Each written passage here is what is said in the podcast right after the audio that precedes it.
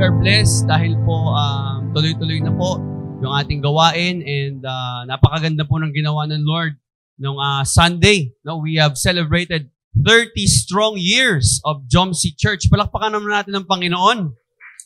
No, and uh, we are all uh, thankful and grateful sa lahat po ng mga tumulong, sa lahat ng mga volunteers natin, sa lahat po ng uh, uh, members ng Jomsi Church at sa mga nanood po sa ating live stream uh, last Sunday. Um, lahat po yun ay para sa kapurihan ng Panginoon. Amen. Hallelujah. So, meron pong isang ano, 18 years old na Muslim girl. Okay? 18-year-old na Muslim girl at siya po ay nagpunta ng uh, Amerika para mag-aral at uh, sa kanya pong pag, uh, pagsistay sa Amerika, doon niya po nakilala si Jesus Christ. At alam naman po natin kung gaano ka-stricto ang mga Muslims pagdating sa kanilang mga uh, religious beliefs. And uh, ito pong uh, Muslim girl na ito, nakilala niya po si Jesus Christ nung siya ay nagstay sa Amerika and uh, nalaman po ito ng kanyang pamilya. Kaya po nangyari, pinauwi siya no, sa kanilang uh, bansa. Pag uwi niya po sa airport, inaresto po siya ng otoridad. At uh, ginawa ng paraan ng kanyang tatay, uh, inareglo ito, siguro nag, nag-fine, nag, nagpiansa, at ina, inasikaso yung mga papeles para siya ay makauwi. So, naka, in short, nakauwi po siya sa bahay at yung tatay niya ay nag-aasikaso ng mga requirements. So, nung pag-uwi niya po sa kanilang mga bahay, sa, kanila, sa kanyang bahay, sa kanilang bahay, wala pong tao doon. Wala rin doon yung kanyang nanay, wala yung kanyang tatay. At ang nandun lang yung tito niya. So pag uwi niya po doon, biglang uh, sinabi sa kanya ni tito niya, alam mo ba yung pagtanggap mo sa Kristyanismo ay nagdulot ng malaking kahihiyan sa ating angkan, sa ating pamilya. Hindi mo na ginalang yung magulang mo, hindi mo na ginalang ang Islam, ang uh, ating relihiyon, at kaya't upang maisalba ang dignidad at kahihiyan ng pamilya natin, kailangan mong mamatay. Kaya ginawa nung tito niya, hinawakan siya sa buhok, inuntog siya sa pader, binalibag siya, uh, kumuha ng uh, kahoy na uh, upuan at hinambalo sa kanya at pinukpok siya ng pinukpok, hinataw siya ng hinataw ng upuan hanggang sa siya mabasag halos yung kanyang muka uh, duguan na yung kanyang uh, ulo at na napilay na siya at halos patay na. Hanggang sa buti na lang may nakakitang uh, um, concerned citizen no? Hindi ko alam kung kaya kapitbahay nila yon. At tinulungan siya at uh, eventually natulungan siya makabalik ng Amerika. Ngayon nagstay siya doon sa isang uh, seminary. Okay sa seminary ni John MacArthur Uh, ang tawag po doon ay Master's College. Yun ay kanilang Christian seminary. Doon po siya ngayon tumitira at uh, grabe po yung kanyang passion. Despite nung kanyang naranasang suffering, hindi po siya tumalikod sa kanyang pananampalataya kay Kristo. Talaga pong pinanindigan niya na siya ay follower at disciple ni Christ. Ngayon po ay uh, ginawa niya po yung study Bible ni John MacArthur. Itinatranslate niya po ngayon sa Islam dahil uh, gusto niya pong matulungan yung uh, ah, 200 na Muslims na na-convert sa Christian doon sa kanilang lugar. So imagine niyo po, napakakapal po ng study Bible, 20, 25,000 footnotes po yun. Ita-translate niya lahat yun sa Islam. So matindi po yung, pinag, uh, yung pinagdaanan niyang suffering. Suffering in our personal life makes us want to question God sometimes. Napapaisip din ba kayo minsan na bakit kaya hinahayaan ng Diyos na meron pain and suffering sa mundo? Kaya mo bang sabihin na masakit at nakakalungkot man ang pain at suffering, eh, may Diyos pa rin tayo na kayang gamitin itong pain at suffering para sa kanyang mabuting plano. Kaya mo bang sabihin Lalo na kapag tayo nandun sa mga trials, no, persecutions. Tayo po bang mga Christians ay puno pa rin ng hope sa kabila ng ating mga suffering na nararanasan, dinaranas natin. Amen? May pag-asa pa rin ba tayo? Alam niyo po, kung meron man isang tao na magandang tanungin patungkol sa suffering, walang iba kundi si Apostle Peter. And it's because he wrote in his letter almost 21 times. Yung word na suffering, 21 times po nabanggit dito sa kanyang first epistle. So ito po yung unang letter, sa unang letter po ni Peter, it's actually a letter of encouragement and advice to Christians that was scattered all throughout Asia Minor. Noong time po kasi na nalaganap na po ang Kristyanismo, tumindi rin po yung persecution. Marami pong mga Christians ang persecuted, kaya po na, napilitan silang mag-scatter. Okay? Para makatakas dahil pinagpapapatay po sila. Hindi po natuloy yung kanilang mga services. So, na-scatter sila, nagkahiwa-hiwalay po sila. And during those times, Christians are being killed. Nung, nung lumipat na po sila sa kanya-kanilang mga lugar, yung iba nandun sa... Babasahin natin yan. Tingnan natin yung uh, uh, chapter 1 ng 1 Peter. Sabi po dito, um, To God's elect, exiles scattered throughout the provinces of Pontus, Galatia, Cappadocia, Asia, and Bithynia. Okay, so those were the, the location ng mga sinusulatan ni Apostle Peter. Nakalat po sila, pero doon sa kanilang pinuntahan lugar, they were still being persecuted. Okay? So, lumipat man sila ng lugar, kung nasan sila, pinapersecute pa rin sila. Tinutugis pa rin sila. They were being killed, they were being mistreated, They were being discriminated and hated because of their faith in Jesus. And during those times, yung emperor po, okay, uh, yung pinaka naghahari, uh, the emperor of Rome, Emperor Nero, was actually determined to wipe out all Christians. Talagang gustong-gusto niyang uh, pabagsakin ang Kristyanismo. And what he would do is he would burn them and use their bodies as human torch to light up the city at night. Yung mga Kristiyano during that time ay ginagawang ilaw sa gabi. Sinusunog ang kanilang katawan. At kapag ikaw pinigilan mo na sunugin yung, kap- yung kakapwa mo Kristiyano, nakita mo sinusunog yung kapwa mo Kristiyano, pati ikaw susunugin ka na rin. Ganun po katindi yung pinagdaanan nilang persecution. That's why Peter wrote this letter. Now let's look at what Peter has to say about suffering. Let's open our Bibles in 1 Peter chapter 4 verses 12 to 19. 1 Peter chapter 4 verses 12 to 19. Dear friends or brethren, do not be surprised at the fiery ordeal or fiery suffering or trials. Meron. Ayan. Dear friends, do not be surprised at the painful trial you are suffering as though something strange were happening to you. Like verse 13. But rejoice that you participate in the sufferings of Christ so that you may be overjoyed when His glory is revealed. Wow. Grabe yung kanyang ano, no? mga binabanggit na salita. And then sabi na dito, if you are insulted because of the name of Christ, you are blessed, for the Spirit of glory and of God rests on you. If you suffer, it should not be as a murderer or thief or any kind of criminal or even as a meddler. However, if you suffer as a Christian, do not be ashamed, but praise God that you bear the name, for it is time for judgment to begin with God's household. And if it begins with us, what will the outcome be for those who do not obey the gospel of God? And if it is hard for the righteous to be saved, what will become of the ungodly and sinner? So then, those who suffer according to God's will should commit themselves to their faithful Creator and continue to do good. Now, may the Lord bless us in reading His Word. Let's bow our head. Let's pray.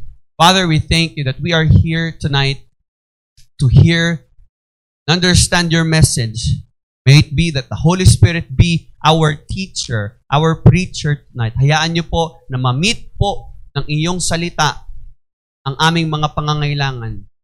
Kung meron man sa amin dito, Panginoon, na nakakaranas ng suffering in any form, in any area of our lives, Lord, allow us to be encouraged. Allow us, Lord God, to be strengthened by your word. And change our lives, change our minds, renew our hearts that we may continue to be faithful to our calling, to our service, to our ministry in your kingdom. Holy Spirit, you are my senior partner. Apart from you, I can do nothing. Help us and feed us with your word. We give you glory. In Jesus' name we pray. Amen and amen. Bigyan natin ng malakas na palakpak ang Panginoon. Praise God. Now, the title of uh, our message tonight is The Christian and Suffering. Sabi nga po natin, the Christian and suffering. Amen. Now, y- yan po ang uh, isa po sa madalas na tanong dyan. If God is really good, then why does He allow pain and suffering in our lives? Kung talagang mabuti ang Diyos, bakit may suffering? Bakit may pandemya? That's why we need to understand this idea or this principle regarding our Christian life, our faith in Christ, and the suffering that is happening around us. Hindi po ba suffering, ah, talagang matinding suffering nung nagsimula ang pandemic? Tama po ba? Lalo na po sa ating lahat, yung mga iba nawalan ng trabaho, nahihirapan sa sa, ah, sa ating mga pag-aaral, yung ating worship service na apektuhan yung mga negosyo, halos lahat po apektado. And it's really I can say it's a, a suffering for most of us. Now, ito po yung theme ng ating message para sa gabi na ito. How should Christians respond in suffering for Christ? Paano ba dapat tayo magre-respond? Ano ba dapat ang kailangan nating gawin sa mga panahon na tayo ay nagsasuffer, especially when we are suffering because of our faith in Christ? Okay? Now, the answer to that question is found in our text. Yung binasa po natin, sinasagot po nito yung tanong. And, and Peter describes what should a Christian's response be? Ano ba dapat ang maging action na gagawin natin kapag merong suffering? Iba-iba po ng suffering eh. No? Kanya-kanya tayong suffering. Merong min- minsan emotional, family, sa, sa finances, no? Minsan sa mga decisions in life, minsan may kailangan tayong tiisin in order to be faithful to our commitment sa Panginoon. Okay? So, ito po yung pinaka big idea ng ating text tonight.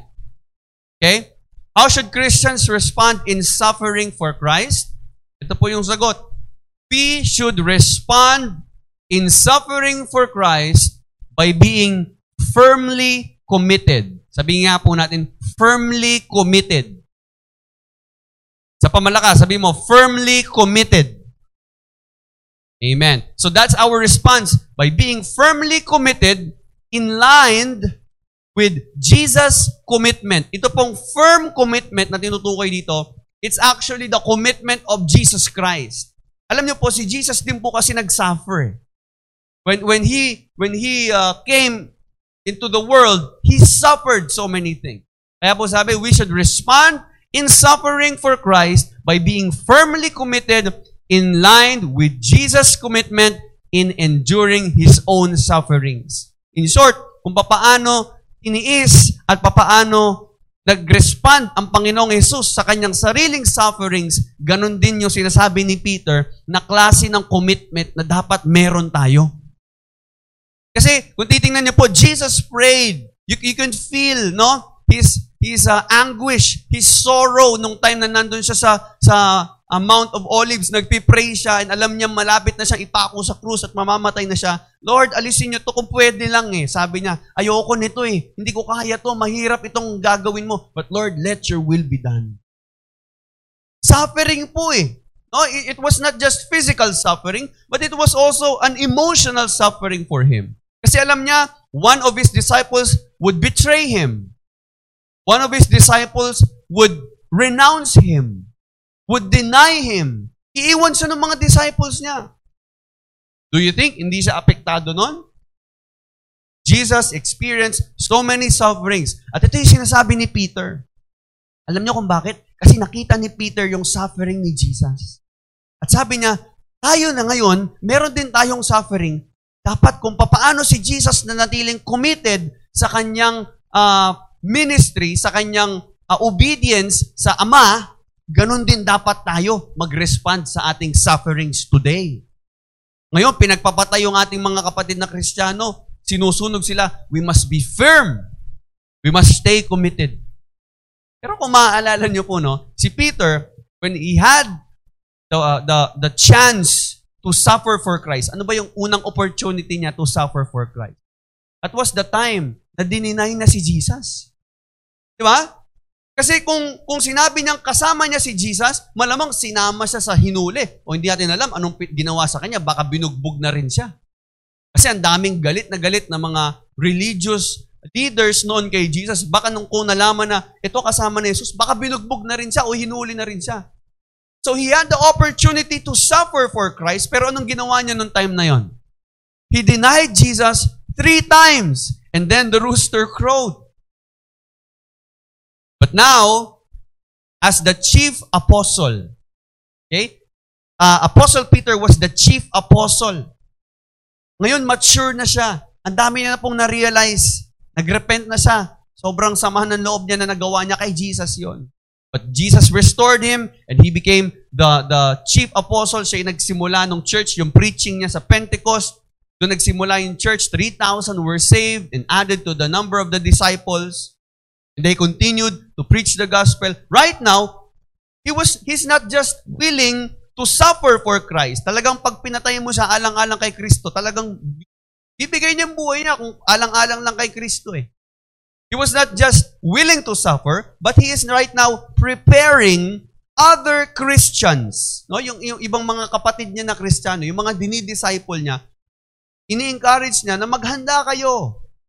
No, ini-encourage niya, yung suffering na yan, kasama yan sa buhay Kristiyano. Now, brothers and sisters, this is the reality of following and serving Christ. Okay? Marami sa atin, ayaw na ayaw natin marinig yung word na suffering. Kasi na kay Christ na tayo, wala nang suffering. Many people preach na kapag sumunod ka kay Jesus, magiging komportable ang buhay mo, walang kabigatan, walang paghihirap kapag sumunod ka kay Kristo. But to be honest, this is actually the exact opposite of what the Bible teaches about Christianity. Hindi po yan ang tinuturo ng Biblia na walang suffering. Tingnan natin yung John 15 verse 18. John 15 verse 18, If the world hates you, keep in mind that it hated me first. If you belong to the world, it would love you as it as its own. And as it is, you do not belong to the world, but I have chosen you out of the world. That is why the world hates you. You see, sinasabi na ni Jesus sa mga disciples niya, magkagalit ang mga ang mga ang mundo sa inyo. The world will hate you. Oh, if they persecuted me, they will persecute you also. Amen? Si, kung si Jesus pinersecute, tayo na follower ni Jesus Christ, sa tingin nyo ba, ipapersecute tayo o hindi? Makakaranas ba tayo ng persecution? Yes! Amen? Ano pa sabi ng Matthew 16 verse 24 to 25?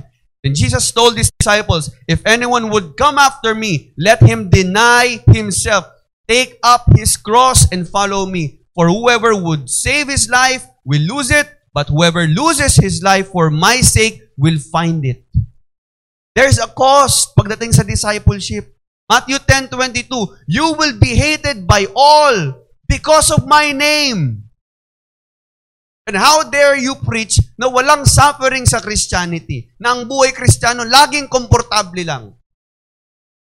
That's why ang mga Kristiyano, pagdating dito sa church at nakaranas ng pagsubok, ang dali mawala kasi hindi nila alam kung ano ba talaga ang cost ng discipleship. You will be hated by all because of me, but it is the one who has endured to the end who will be saved. Acts 9.16. Ano sabi ni Jesus kay Peter? Ay, kay Ananias.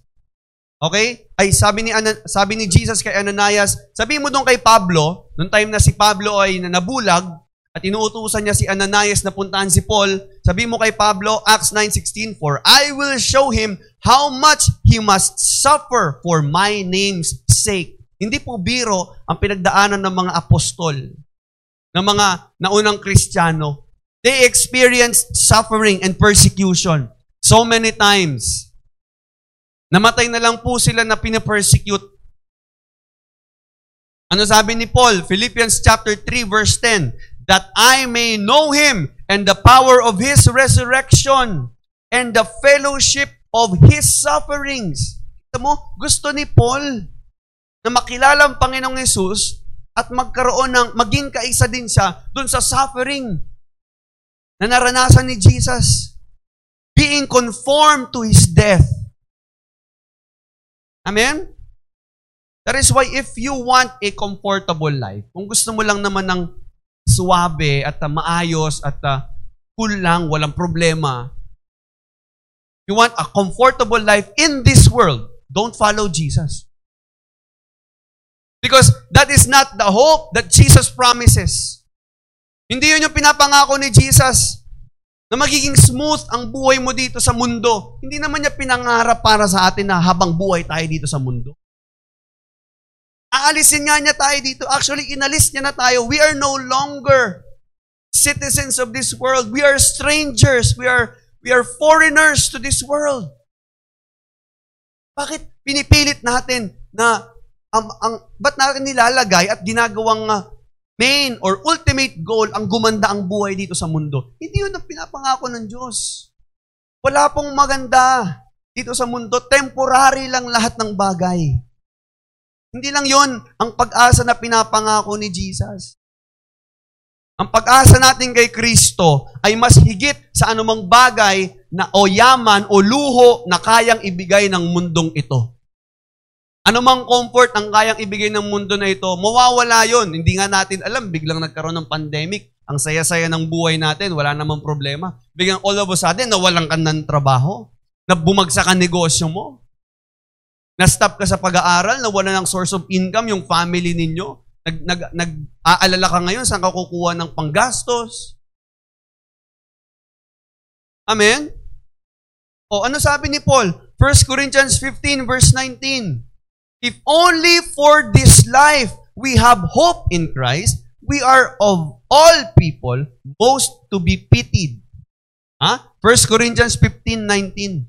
Sabi ni Paul, kung ang pag-asa mo sa mundo, ang pag-asa mo sa buhay, eh, para lang dito sa mundo, kawawa ka naman.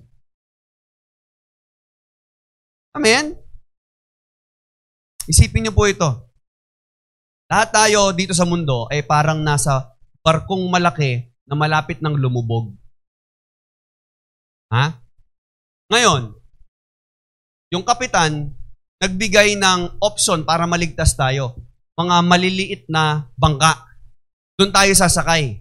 Maliit lang yung bangka. Parang ang hirap gumalaw, hindi kasing ganda ng barko na tinutuluyan natin.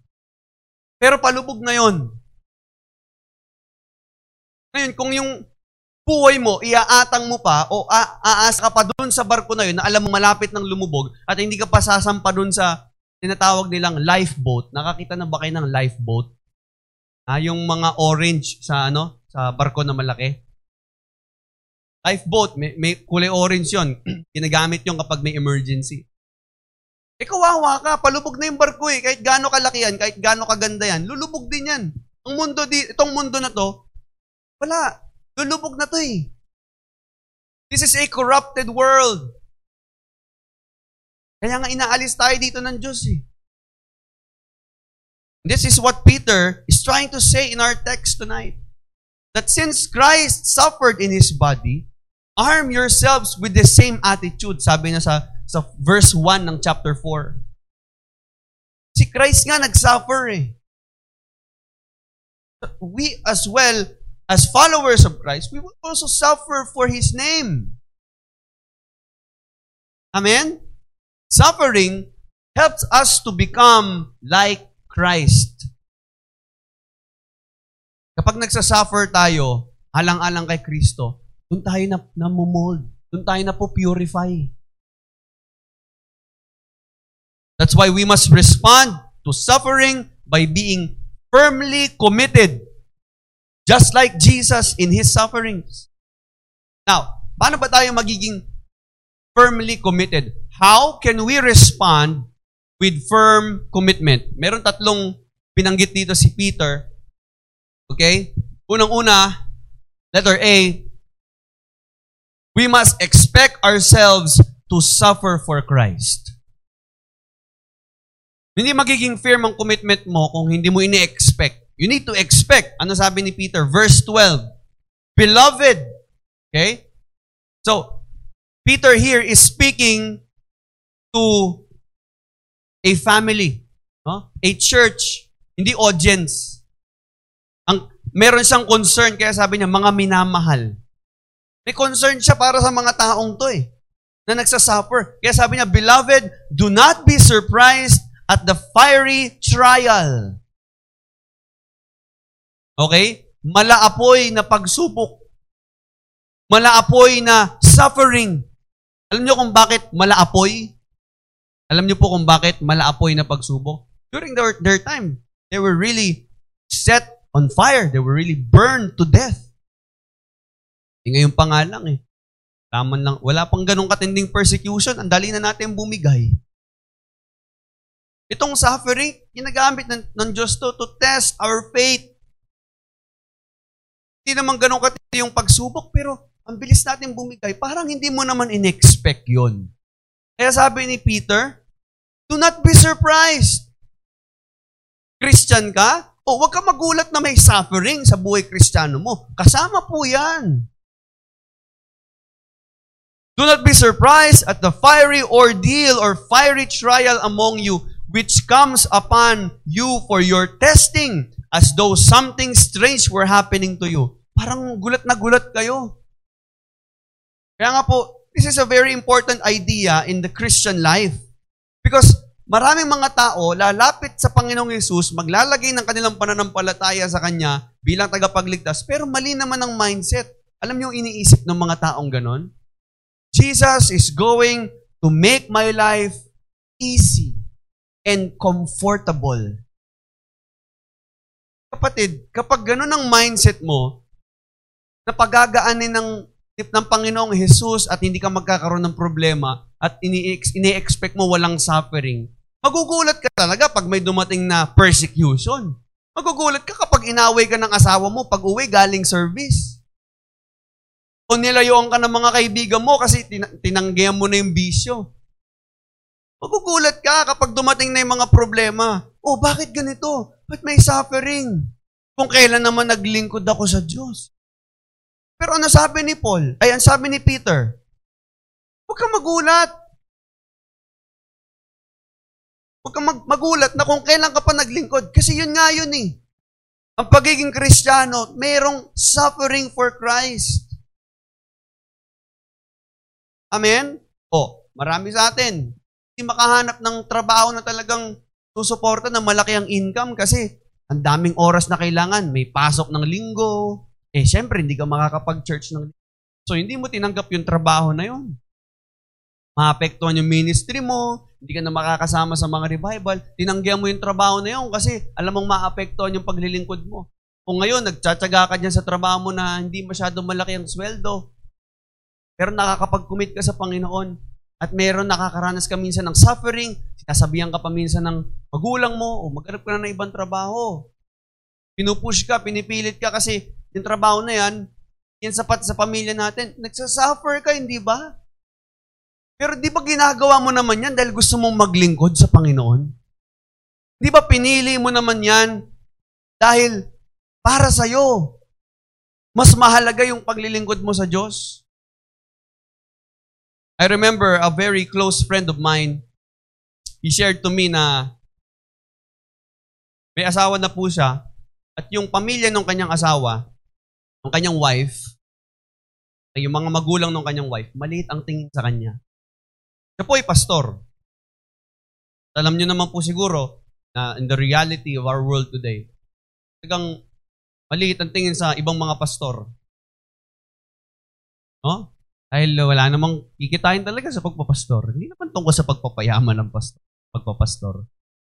Kaya po, itong pastor na ito, yung kanyang asawa, itong kaibigan ko na to, yung pamilya nun, maliit ang tingin sa kanya. Kasi yung mga kapatid ng wife niya, nakapa, nakapangasawa ng uh, mas mapera, inegosyo, magandang trabaho. Siya naman, may negosyo rin siya, pero nagpapastor siya. At ngayon, hindi talaga masabing mayaman sila o kagaya ng pamilya ng mga kapatid ng asawa niya. Kaya tuwing nagsasalo-salo sila, lalabas sila, may reunion sila, kasama yung pamilya ng wife niya, laging sinasabi doon sa wife niya, dapat yung husband mo, gayahin tong husband ng ate mo eh, o ng, ng kapatid mo eh. Ayan, tambay lang sa bayan. Hindi lang maghanap ng trabaho eh. Dapat yung dumidiskarte eh. Kaya ganyan yung buhay nyo eh. Sakit po no, no?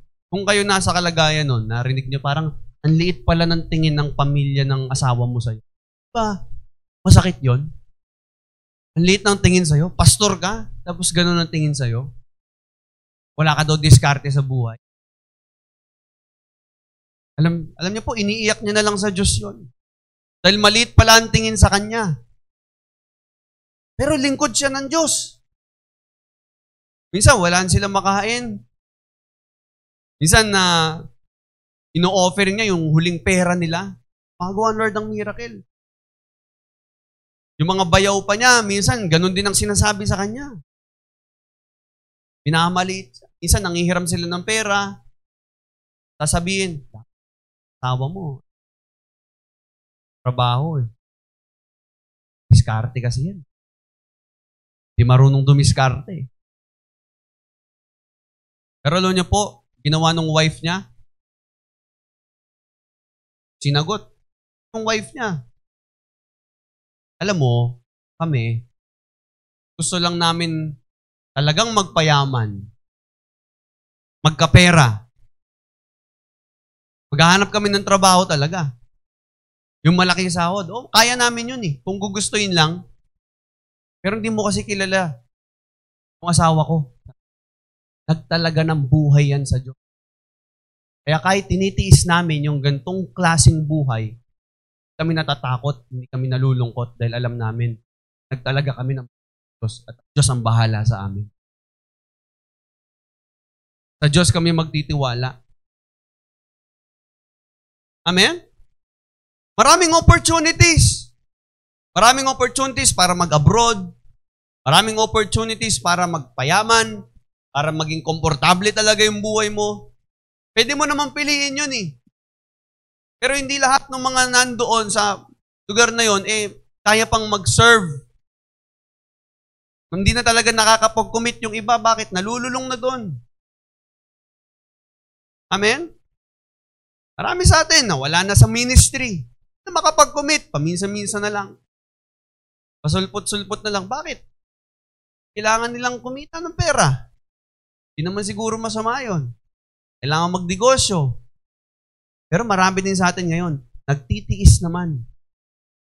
Kahit hindi ganong karami yung kinikita, kahit maliit lang yung love gift o yung allowance sa church, hindi naman yun ang goal natin sa buhay. Di ba? Nagsasuffer financially. May persecution pa sa family. Pero okay lang. Kasi kasama yon sa suffering natin for Christ. Amen? So, we must expect to suffer for Christ. Secondly, we must enjoy suffering for Christ. Ano sabi ng verse 13? We must enjoy. Ano sabi dito? But Rejoice! Okay? Sabi niya, una, don't be surprised na parang hindi kayo, parang gulat na gulat kayo na may suffering sa inyong pagsunod kay Kristo. Para naman masyadong big deal ang suffering. Parang hindi naman na hindi naman common. Actually, dapat nga common yan sa mga follower ni Christ. Pangalawa, itong dapat niyong gawin. Rejoice! Okay? But to the degree that you share the sufferings of Christ, keep on rejoicing, so that at the revelation of His glory, you may rejoice and be overjoyed. If you are insulted for the name of Christ, you are blessed, because the Spirit of glory in God rests upon you. Ang ganda. Rejoice. Pa parang ano, paradoxical, parang isang paradox may suffering ka, tapos ang response mo, rejoice. Pa parang kabaliktaran naman yata yung emotion na dapat kong maramdaman. Ba dapat malungkot ako pag may suffering? Pero ba't sinasabi dito ni, ni Peter, rejoice? Ba't kaya ganun? Rejoice? Why? Because you participate in the suffering of Christ. Wow can respond with firm commitment by enjoying suffering. So, rejoice in suffering? Yes. Why? Unang-una, because it is a privilege to suffer for Christ. Yung maging kaisa ka, yung maging parte ka ng pagdurusa ni Kristo, isang malaking pribilehiyo yon. We participate in Christ's sufferings. Bakit? Mas nakikilala mo at mas napapalapit ka kay Kristo when you experience suffering because you are a Christian. Antindi po ng ganong klaseng commitment. This kind of commitment is a deeper level of commitment. Alam niyo po, marami mga Kristiyano, hindi sila nagsasuffer kay Christ kasi hindi naman talaga sila sumusunod kay Christ. Kaya nga dapat ikatuwa mo na may suffering ka. Alam niyo po si si John, ay ibang mga disciples, nung pinagbawalan na silang mangaral, pinersecute sila, at pinagbantaan sila na wag na kayong mangangaral dito uli. Bawal kayong mangaral dito. May naranasan nila yun, nag-suffer sila. Alam niyo, imbis na malungkot sila, ay, aral doon. Bawal na mag-preach ng gospel. Ayun, natuwa sila. Bakit? Aba, matindi. Talagang sumusunod tayo sa Diyos. It is God's approval that we are doing His work. Kapag may suffering sa buhay mo, ibig sabihin may ginagawa ka para sa Diyos at pinipigilan ito ng Diablo. Kaya rejoice!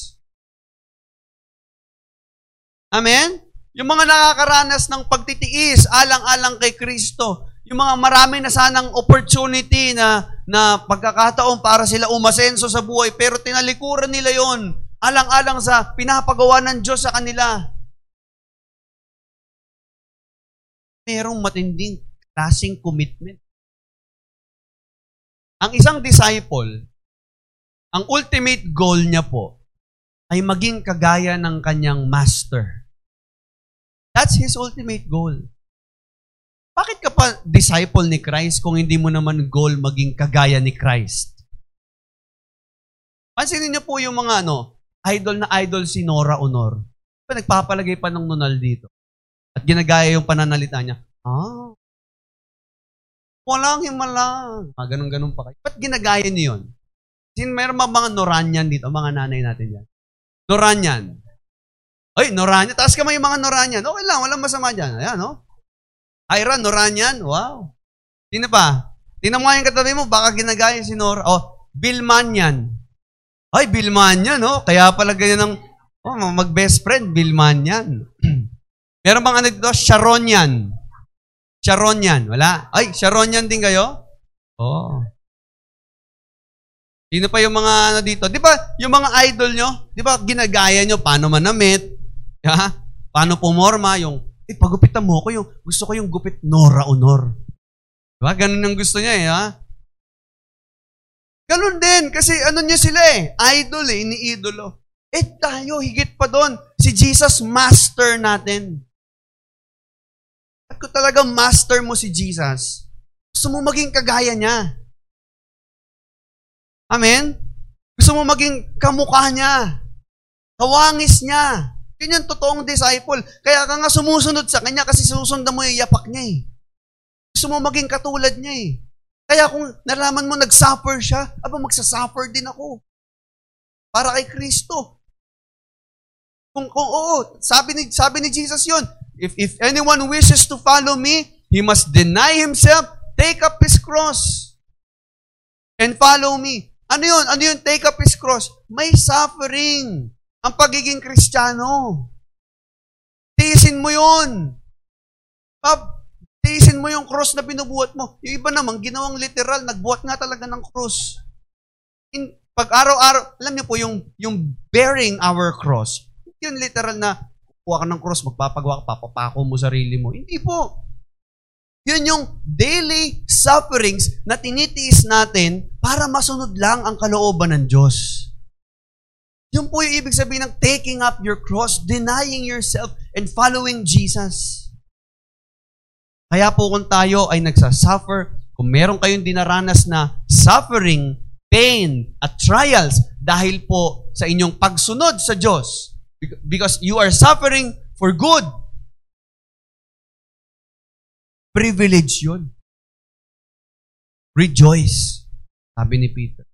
Ikatuwa mo yun.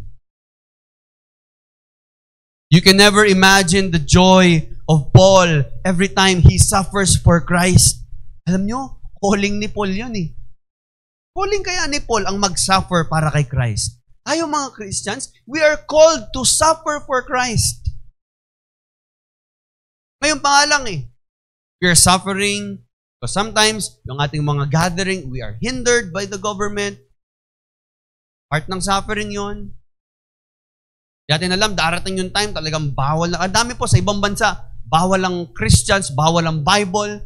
Pero bakit hindi sila magpapigil? Bakit ayaw pa rin nilang tumigil sa pagiging Kristiyano? Tuloy-tuloy pa rin yung iba. Kahit na yung iba doon, mga pinapatay, pinupugutan na ng ulo. Binubugbog ng amo. Nagbabasa ng Bible, binubugbog ng amo. Bakit hindi matigil-tigil ang pagbabasa ng Biblia? Bakit? Kasi siguro alam din nila ito ay parte ng aking pakikipag-isa kay Kristo. At malalaman ko lang talaga na ako ay kaisa ni Kristo kapag ako ay nakakaranas ng suffering alang-alang sa kanyang pangalan. Kung gusto mo nang walang walang suffering, kapag Christian. Kung gusto mo nang walang suffering, gusto mo komportable lagi ang buhay, yun ang advice ko, huwag ka na mag-Christian. Bakit si Paul? Ano sabi niya? Philippians 3.10 That I may know Him. Kayo ba ang goal niyo makilala palalo si Kristo? Gano'n niyo kakilala si Jesus ngayon?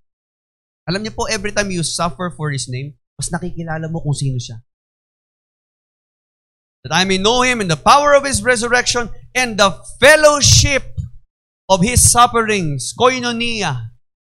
Fellowship means intimacy. Mas nagiging intimate tayo. Mas nagiging malapit tayo kay Christ when we suffer for Him.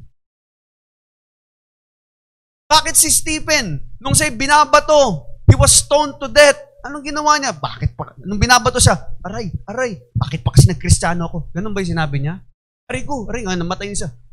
Ayoko na maging Christian, pinatay nila ako. Ganun ba? Hindi ah, tuwan-tuwa nga siya eh. Nakita niya, bumukas yung langit oh.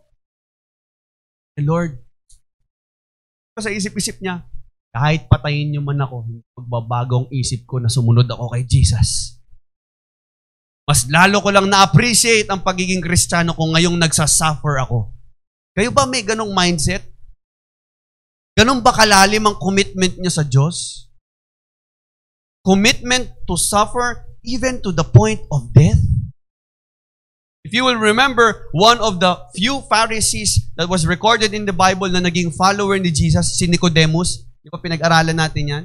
Si Nicodemus, pagdating nung namatay na si Jesus Christ, he affirmed his relationship with Jesus Christ.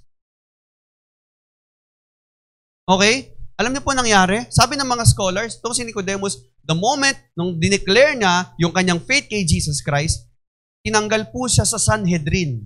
Ano yung Sanhedrin? Ito po yung kanilang Jewish ruling council. Mataas po na posisyon yon. Okay? Nandun yung parang mga judge ang level mo doon. At mayaman yung mga tao na yun. He was one of the wealthiest people in, in, that, in their place. Inalis po sa kanya yung kanyang yaman, yung kanyang posisyon, yung kanyang title, yung kanyang lisensya, lahat.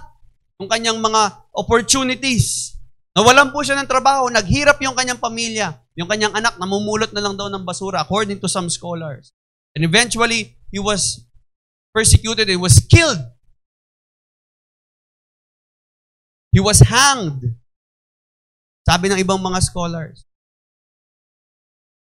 Just because he decided to affirm his faith in Jesus. Bakit hindi sila nagbago ng isip? Ba't ang daming mga apostol at mga kristyano na pinatay at pinahirapan bago mamatay? Pero hindi minsan sumagi sa isip nila, bakit pa kasi ako nagkristyano? Because of their commitment. Si Pablo, he was also a Pharisee. He suffered for Christ. Paul was beaten to death. Ilang beses nabugbog yan. Pinersecute. Ilang beses pong nakulong. Marami siyang pagkakataon para pumili na lang ng ibang gagawin sa buhay. But he continued to suffer, endure suffering. He chose to suffer for Christ. Kapag ikaw ay persecuted dahil sa pangangaral mo sa gospel, sa pagsunod mo sa Diyos, rejoice. Sabi mo nga sa katabi mo, rejoice. Bakit? Kasi approval ni Lord yon. Ibig sabihin, kung ikaw nagsasuffer dahil ginagawa mong kalooban ng Lord, okay yon. Approval ni Lord yan. Ayos yan. Oh, ngayon, tinuloy naman, nilinaw naman dito ni Peter. Pagdating naman sa verse 15, ay sabi ng verse 14, If you are insulted because of the name of Christ, you are blessed, for the Spirit of glory and of God rests on you. Ang Holy Spirit, pinapalakas ka. Nakikita ang glory ng Lord sa buhay mo kahit nagsasuffer ka because of your faith in Jesus Christ, because of your commitment, okay lang yan. Sinasamahan ka ng Diyos. But, sabi niya, if you suffer, verse 15, it should not be as a murderer or thief, short, or a criminal, or even a meddler. Naman dahil, iba yung suffering dahil meron kang ginawang mabuti para sa Diyos. Iba naman yung nagsasuffer dahil loko-loko ka talaga. Huwag mo sabihin na, ay, pinapersecute ako. Ay, rejoice. Hindi ah. May kasalanan ka eh. Halimbawa, nakulong ka dahil nagnakaw ka. Nakulong ka dahil loko-loko ka talaga. O rebelde ka. Sasabi mo, ah, katulad ni Pablo, ako ngayon ay nagsasuffer dahil nasa kulungan din ako. I-rapist ka eh. Ba? Pwede magnanakaw ka eh. O nabarangay ka o naparusahan ka ngayon. Iba yun. Iba yung ganong klaseng suffering, sabi ni Peter. Iba yung may ginagawa ka ng masama, kaya ka nagsasuffer. Iba naman yung nagsasuffer ka dahil may ginagawa kang mabuti para sa Diyos. At ang verse 16, sabi dito, Do not be ashamed. However, if you suffer as a Christian, do not be ashamed, but praise God that you bear that name. Probably during their time, Nagugulat yung mga Kristiyano. Pinagpapatay na sila. Bakit gano'n? Nauubos na tayo. Pinagsusunog na yung mga member ng church natin. Parang last week, kasama ko lang sa church. Ngayon, wala na. Ando na. Sunog na. Ba't naman gano'n na nangyari? Ano ba naman to, Lord? Siguro nagugulat yung ibang mga membro. Bigla sumulat si Peter. No, kung kayo man nakakaranas dyan at pakiramdam mo, ikaw na yung susunod na susunugin. Okay lang yun. Alang-alang kay Kristo. Bantin, Huwag mo ikahiya yun na namatay ka para kay Kristo. Huwag mo ikahiya yun. Amen? Katuwa mo, nadala-dala mo yung pangalan ng Panginoong Yesus hanggang sa dulo ng, ng buhay mo. Even though we suffer, we can rejoice. But iba ang mindset ng mga Christian na may ganong klaseng commitment. Amen? Rejoice to the extent that you partake of Christ's sufferings, that when His glory is revealed, you may also be glad with exceeding joy. Sabi po ni Pastor David, our tendency is to embrace the glory and joy and to avoid any sharing of Jesus' suffering. Gusto lang natin madalas yung glory, yung joy na matatanggap natin kay Jesus Christ. Pero pag sinabi ni Jesus Christ, oh, can you drink this cup of suffering too? Kaya mo bang inumin din itong cup of suffering na ito? Ayaw na natin. We forget that it is a necessity or prerequisite before, bago dumating yung glory and joy, talagang kailangan dadaan din tayo sa suffering. Suffering for the name of Christ. We should never deny the place of suffering. Alam niyo po ba kung bakit dinidikdik ko ngayon? Ba't ganyan ang preaching? Wala nga masyado maka-amen kasi hindi blessing ang usapan eh. Suffering. Ayoko niya, pastor. Blessing lang tayo para malakas ang amen ko. Malakas pumalakpak pag blessing, no? Natin madalas na naririnig, suffering. Gusto natin yung, sino gusto yumaman? Amen! Lakas ng, kailangan lakas pumalakpak. O, oh, may yaman tayo. Uh, hindi mo masama yun, di ba? Maganda naman teaching, yung plano ng Lord yon. Huwag po natin kalimutan, sa buhay kristyano, calling mo rin ang mag-suffer talaga. Christ. And it's a privilege. Bakit? Huwag mo i-deny. Huwag mong, huwag kang magalit kapag may nararanasan kang suffering alang-alang sa Diyos. Bakit? Sabi dito, Though there is much needless pain we bear through lack of knowledge or faith, there is also necessary suffering. Bakit? If suffering was suitable tool to teach Jesus, sabi ng Hebrews 5.8, tingnan natin. Alam niyo po ba ang, ang nangyari kay Jesus? Sabi ni Jesus, although he was a son, he learned obedience from what he suffered. Ibig sabihin, yung pinagdaanan ni Jesus na suffering, dun siya natuto ng pagsunod sa Diyos. So kung si Jesus, pinagdaanan niya yung process na yun at naging malaking bagay sa kanya, yung suffering na naranasan niya para masunod niya ang kalooban ng Diyos, tayo rin po na mga tagasunod ni Kristo. Ito pong suffering na tinatanggap natin alang-alang kay Kristo, kung ikaw may, may dinaranas kang suffering because of your faith in Jesus Christ, It is also for your purification. Hindi po yan punishment. Tandaan natin mabuti. Yung malaapoy na pagsubok na tinutukoy ni Peter doon, sabi niya, ganito yan. Okay? Itong magandang illustration. Yung apoy na ginagamit natin, halimbawa, ginamit mo ang apoy sa straw. Yung straw na plastic, ano mangyayari? Masusunog yon. Pero ginamit mo yung apoy din na yun na ginamit mo pansunog ng straw, ginamit mo sa ginto. Ano mangyayari sa ginto? Ano mangyayari sa ginto? Mapupurify. So yung straw, masusunog, pero yung ginto, mapupurify. Alam niyo po, ang Lord ganun din. Lahat naman nakakaranas ng suffering, hindi lang naman Christians.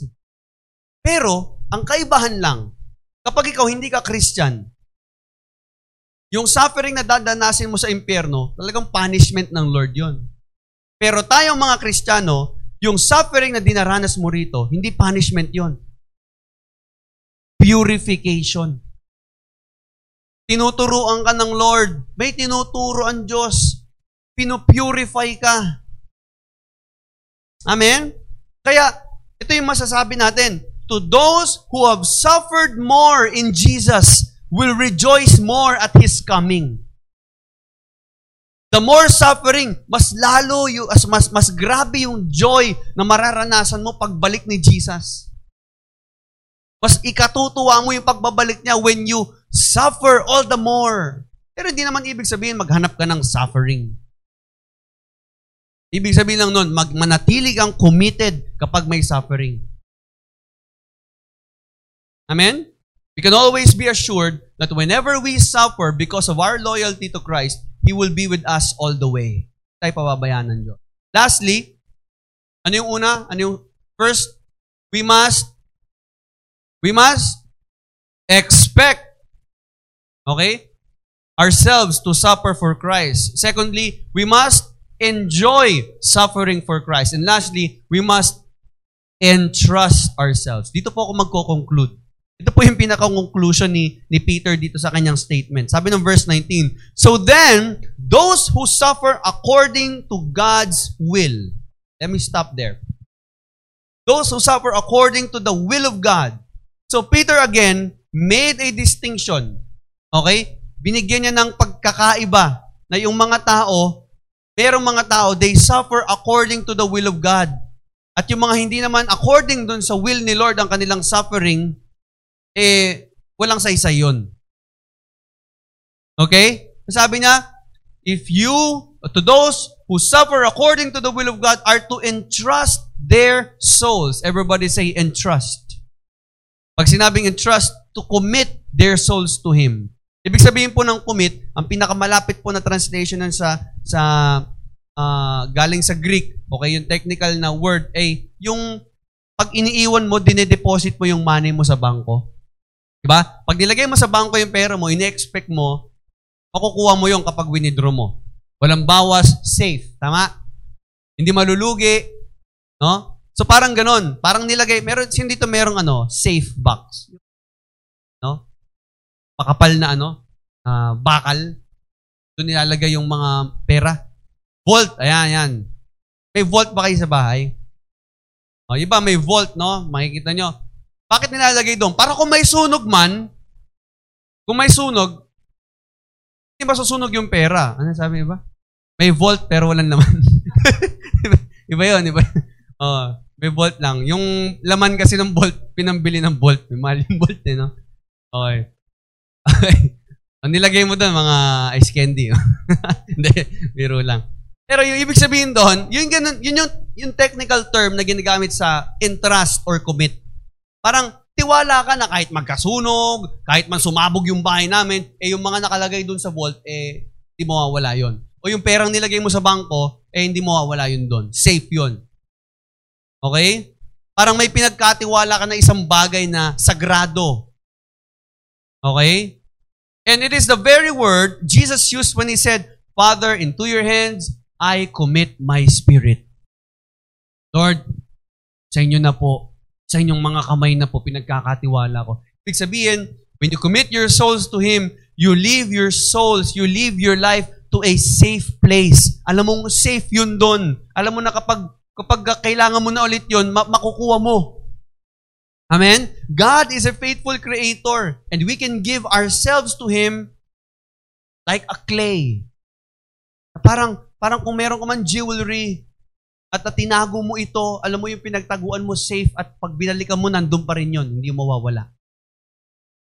Amen? Ganun po yung sinasabi dito, to entrust yourself to the Lord every time you suffer for His name. Yun lang po yung kailangan natin gawin. When we suffer for Christ, we entrust ourselves to God. Ibig sabihin, we can always be assured na kapag pinagkatiwala natin ang buhay natin sa Diyos, Lord, wala po ako ngayong income. Bakit? Pinili ko po mag full-time, maglilingkod ako sa inyo. Lord, hindi ko po sinunod yung aking mga magulang dahil sila gusto nilang uh, wag na ako mag-Christian. Ngayon, galit po sila sa akin. Pero Lord, dahil pinipigilan nila ako, hindi, hindi kahit masakit po sa kalooban ko, Lord, pinili kita. Lord, tinakwil na ako ng angkan ko kasi sa relihiyon ng angkan namin, Bawal lang ang Kristyanismo. Pero pinili mo ang Diyos. Pinili mo si Jesus Christ. Nagsasuffer ka ngayon. Nagtitiis ka. Alang-alang sa iyong paglilingkod sa Diyos. Entrust yourself to Him. Commit yourself to our faithful Creator and continue to do good. Continue your ministry. Whatever suffering we are enduring today, let us be firmly committed to God. That we may rejoice at His coming glory. Pabalik na po si Jesus. At kahit anumang suffering natin dito, kahit gaano katindi yung tin- tinitiis mong pagdurusa alang-alang sa Panginoong Jesus, marami kang nireject na opportunities, marami kang binitawan ng mga bagay na mahalaga sa'yo, alang-alang sa Diyos. Para lang makapaglingkod ka sa Diyos. Minsan yung mga gusto mo, dahil alam mo, tinawag ka ng Lord sa ministry, may mga pangarap ka, binitawan mo yun, Lord. Sundin ko yung kalooban mo. Kahit mahirap, kahit puno ng pagtitiis. We expect, we enjoy, and we entrust ourselves to the Lord that we may rejoice at His coming glory. Kasi ito naman buhay natin dito, hindi naman to panghabang buhay. Walang may kukumpara. Yung suffering na meron ka, sabi nga ni Paul sa mga taga-Roma, walang may kukumpara yung suffering na meron ka dito sa darating na joy at glory sa pagbabalik ni Jesus Christ pag nandun na tayo sa langit. Kaya kung nagsasuffer ka ngayon sa pamilya mo, okay lang yan, tiisin mo yan. Kasi pagbalik ni Jesus Christ, wala na yan lahat. Hindi ka na ulit iiyak, hindi ka na magugutom, hindi ka na malulungkot. Lahat, nandun na lahat. Satisfaction sa presensya ng Diyos. Now let me end with this verse. I just want to remind you with what Jesus said. Ito po yung sinabi niya sa kanyang mga disciples during their time. Matthew chapter 16 verse 24 to 25. Then Jesus told his disciples, If anyone would come after me, let him deny himself, take up his cross, and follow me. For whoever would save his life will lose it. And whoever loses his life for my sake will find it. Ano po ibig sabihin nun? Kagaya ng sinasabi ni Peter. Yung mga tao na pinilit nilang itago at i-preserve yung buhay nila dito sa mundo to the point na nakalimutan na nila na paghandaan yung kanilang buhay na walang hanggan, yung kanilang eternal destination. Sila yung mga kawawang tao dahil pagtapos ng buhay dito sa lupa na temporary lang, wala na sila, nasa impyerno sila. Pero yung mga tao na nawalan ng buhay, ginive up yung magandang buhay, yung mga tao na yon na maraming sinakripisyo at maraming suffering na naranasan, alang-alang sa Diyos, grabe naman yung reward, eternal life. They will find life. So do not be ashamed if you are suffering for Christ. Do not be surprised. Do not be troubled. Do not lose hope. Be firmly committed just as Christ committed himself in enduring sufferings on His own. Manatili po tayong committed kahit ano pong mangyari. Sabi nila, malapit na yung last days, darating na yung Antichrist. Whatever happens, pahirap ng pahirap yung sitwasyon, hindi man natin nakikita, walang kasiguraduhan kung matatapos pa to o babalik pa sa normal lang lahat ng bagay. O mas lalong hihirap, mas lalong dadami yung suffering, pero kahit anong mangyari, ito lang, lang pinapaalala sa atin ng Diyos.